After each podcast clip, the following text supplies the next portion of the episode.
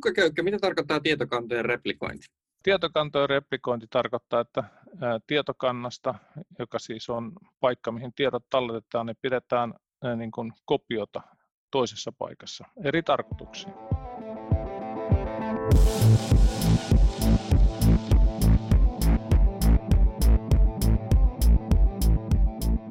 Tervetuloa OP Tekkipodin jaksoon, jossa me keskustellaan Jukka Köykän kanssa tänään siitä, että miten tehdään haastavia tietokantaoperaatioita ja nimenomaan, että miksi tietokantoja ylipäätänsä replikoidaan.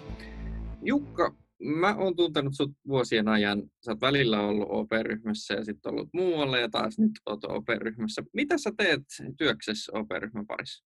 Joo, terve vaan. Tota, Mun vastuualue on OPn strategiset tietokannat, eli mä oon digitaaliset alustat heimossa ja semmoisen tiimin product ownerina kuin Database Engineering. Ja meidän tiimillä on OPn strategiset tietokanta-alustat, joita on tietysti monenlaisia, eri merkkisiä ja eri alustoilla pyöriviä. Mikä sun niin kuin, lempitietokanta on?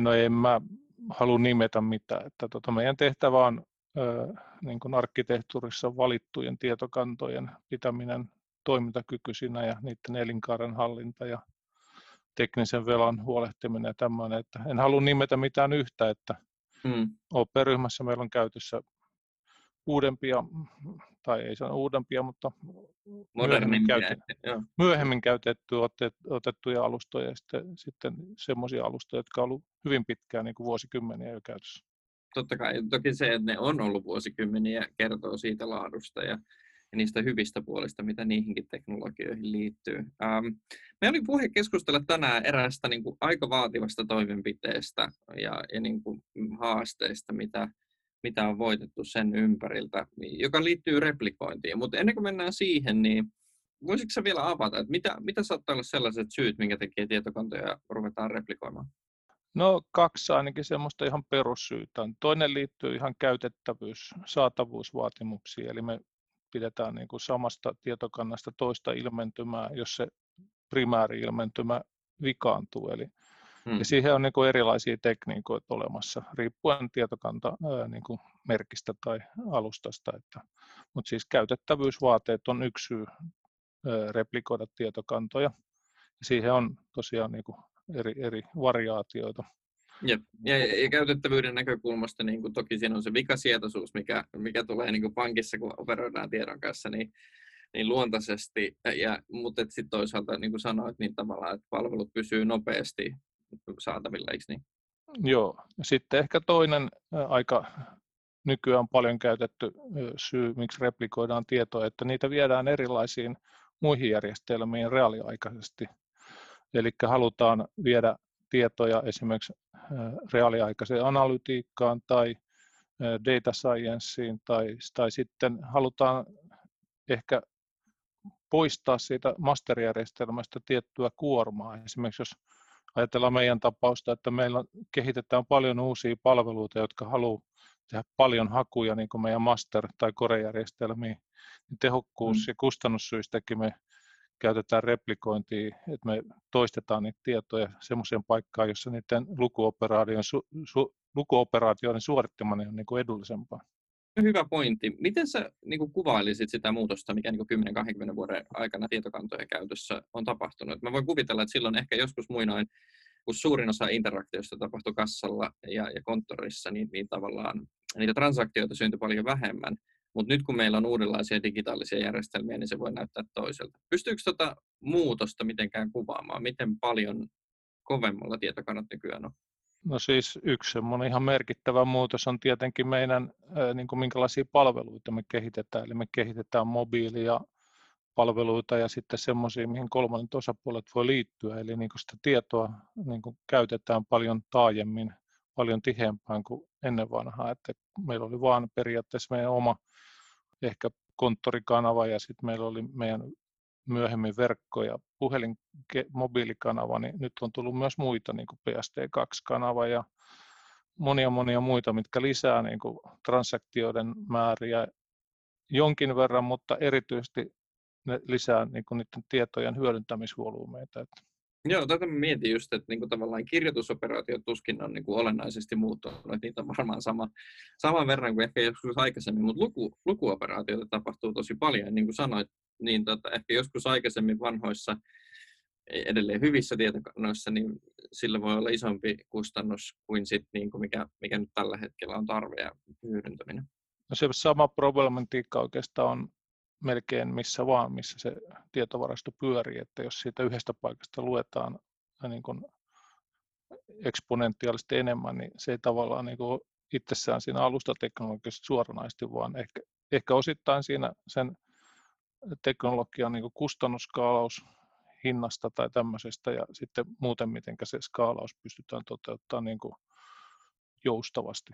Toinen, mikä on lisännyt tietenkin transaktioita pankkijärjestelmissä on, että meillä on tullut paljon erilaisia niin kuin sen yksinkertaisen pankkitransaktion kylkeen niin kuin toimintoja, niin kuin rahanpesun esto ja, ja tämmöisen mm. petoksen esto ja asioita tehdään enemmän reaaliaikaisesti, niin kuin pikamaksut nyt, että me rahat siirtyy pankista toiseen reaaliaikaisesti, niin kaikki nämä niin kuin palveluiden kehittäminen eh, lisää niin kuin tietokantojen käyttö, että se, se on niin kuin, se monimutkaisuuden lisääntyminen on ehkä se oikea sana.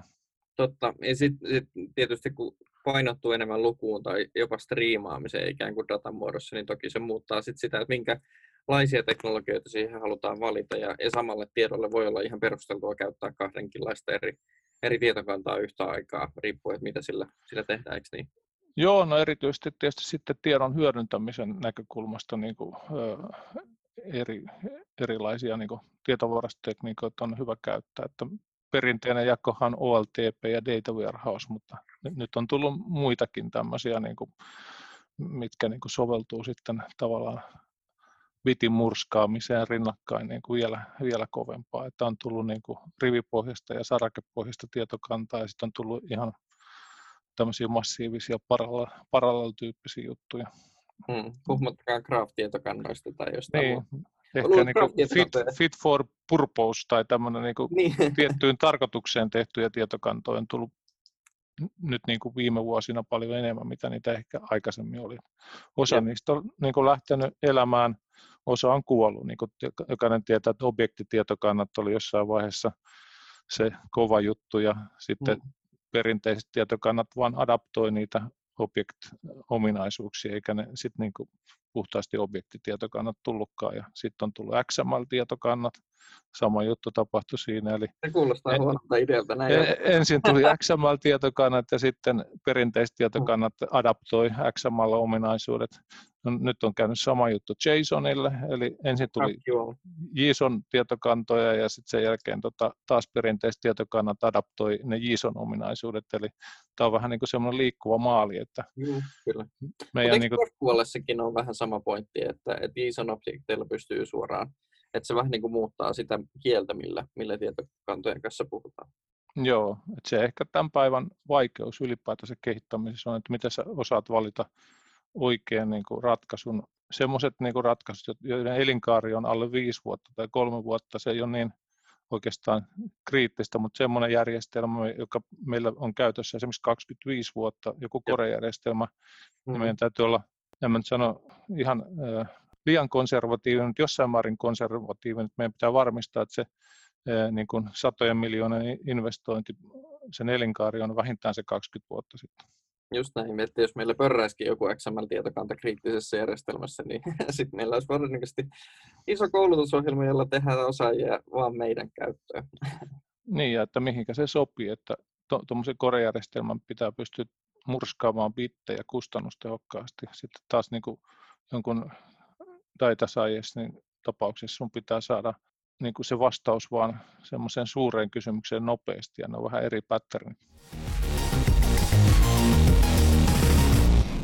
No, piti keskustella yhdestä keissistä, joka liittyy DP2-replikaatioprojektiin. Mikä siitä teki erityisen hankala? Tietyllä tavalla reaaliaikainen replikointihan on siinä mielessä haastava tehtävä, eli kun kytketään kiinni tämmöinen replikointi ratkaisu siihen korejärjestelmän kylkeen, niin tota, siinä pitää olla hyvin hyvä kyky hoitaa sitä. Jos sen replikoinnin niin kuin kohdepään kriittisyysaste on sitten vaativa, eli tavallaan se yksi vaativuus siinä on se, että se on aina päällä ja se ei niin kuin pysähdy, koska ää, niin kuin sinne lähdejärjestelmään voidaan tehdä kaikenlaista huoltamista ja muutoksia ja muita, niin sen replikoinnin niin kuin luotettava toiminta vaatii aika paljon niin kuin panostusta se ei tule ikään kuin ilmaisiksi sille, että asennetaan joku tuote ja, ja mm. kliksautetaan install buttonia ja sen niin. jälkeen happily forever, vaan se vaatii operointia ja valvontaa. Niin se on sanoit, ehkä se tärkein syy siinä, miksi, miksi se on vaativa. Jep, niin, niin kuin sanoit, niin silloin kun niin kuin järjestelmät pörrää, niin silloin kaikki on hyvin, mutta eikö niin, että jos, jos on huoltotoimenpide, joudutaan pistämään joku offline, niin sitten me ollaan heti niin kuin aika syvissä vesissä synkronoinnin osalta, että kuinka paljon tietoa on siirretty, mistä pitää jatkaa ja näin poispäin. Onko nämä niitä kysymyksiä, mitä tuossa projektissa jouduttiin ratkoa myös? Joo, poikkeustilanteiden operointi on tietenkin yksi, että niin kuin mikä tahansa niin kuin tie, tietojen käsittelyratkaisu, niin joskus tulee poikkeustilanteita tai vikatilanteita ja miten niistä toivutaan, niin se on yksi, yksi niin kuin asia, mikä pitää huomioida. Että meillä on nyt jo tässä replikoinnissa heterogeenisia targetteja, eli se ei mene vain yhteen paikkaan se tieto sieltä lähteestä, vaan se menee niin kuin useiseen paikkaan. Se menee tavallaan ETL-targetteihin, eli data statesiin, se menee niin kuin pilveen sinne Kafkaan. Nyt meillä on menossa kehitys Enablerin teko, millä me saadaan se RDS-tietokantaan pilvessä ja sitten se menee meidän omassa koneessa olevaan toiseen tietokanta-alustaan, niin niin kuin useampaankin paikkaan, niin näiden kaikkien pitäminen käynnissä luotettavasti, niin se on tietynlainen ponnistus. Kerro jotakin siitä ratkaisusta, että onko siellä niin kuin joku message bus välissä vai niin kuin, kutsuuko eri järjestelmät villinä toisiaan vai mikä oli niin kuin lopulta niin kuin teknisen ratkaisun niin kuin pohjapiirustus? Ei tarvitse mennä ihan detaljeihin, mutta niin periaatetasolla. Me käytetään tässä meidän tapauksessa sellaista tuotetta kuin CDC Remote-agentti, eli meillä pyörisi niin kuin edustapalvelimessa tämmöinen replikointiserveri, joka sitten äh, sinne master-tietokantaan, tässä tapauksessa äh, Surkone DP2-tietokanta, niin se pollaa koko aika sen äh, lähdetietokannan transaktiologia ja imuroi kaikki muutokset sieltä sen replikointiin tehdyn määrityksen mukaisesti ja sitten niitä kohdepään agentteja, mitä se replikointi sitten käyttää, niin siellä on Kafka pilvessä ja ää, siellä on Data Stage, tämmöinen ETL-targettialusta, joka imuroi ne sinne siitä eteenpäin ETL-putkissa. Ja sitten meillä on omassa konesalissa toinen relaatiokanta, jota hyödynnetään sitten tämmöisessä just niin kuin paljon kysyttyjen tietojen kuorman offloadauksessa niin kuin sieltä masterijärjestelmästä. Ja tosiaan nyt ollaan tekemässä RDS AVS-päähän niin kuin kans replikointia reaaliaikaisesti, että me voidaan pitää jotain korejärjestelmän tietoja niin kuin reaaliaikaisesti luettavissa pilvessä olevasta jostain prosessista, vaikka esimerkiksi kun me tehdään notifikaatioita tilitapahtumista asiakkaalle, niin se tarvii tiettyjä tietoja, että se osaa se notifikaatio reaaliaikaisen niin kuin tämmöisen triggeröinnin tehdä oikein. Ja, ja käytännössä eikö niin, jos mä ymmärrän, niin tuommoinen arkkitehtuuri mahdollistaa myöskin sen, että siellä voi olla lähes loputtomasti myöskin agentteja? Vai? Joo, kyllä se... Missä tulee tämä... niin pullonkaulo seuraavaksi? No tämä itse ratkaisu tukee niin kuin heterogeeniseen targetteja, eli niitä voi olla niin kuin erimerkkiset tietokannat tai sitten just Kafka tai Message Queue tai, tai mitähän muuta siellä nyt oli. Ne targetit vähän niin kuin elää miten versioissa tulee ehkä uusia. Et se on niin heterogeeninen ratkaisu. Sitten meillä on varmaan niin tulevaisuudessa esimerkiksi analytiikkaa varten pakko etsiä munkin tyyppisiä replikointiratkaisuja kuin tämä tuote ja sen niin kuin, tuki, koska niin kuin, tuon operointi on työläämpää kuin sitten ehkä jonkin, joka on niin kuin sitten tehty johonkin juuri spesifiseen tarkoitukseen ja se on niin kuin, vaan niin kuin, yhteen tarkoitukseen, niin sen operointi voi olla helpompaa. Että tämän tuotteen operointimäärä on isompi.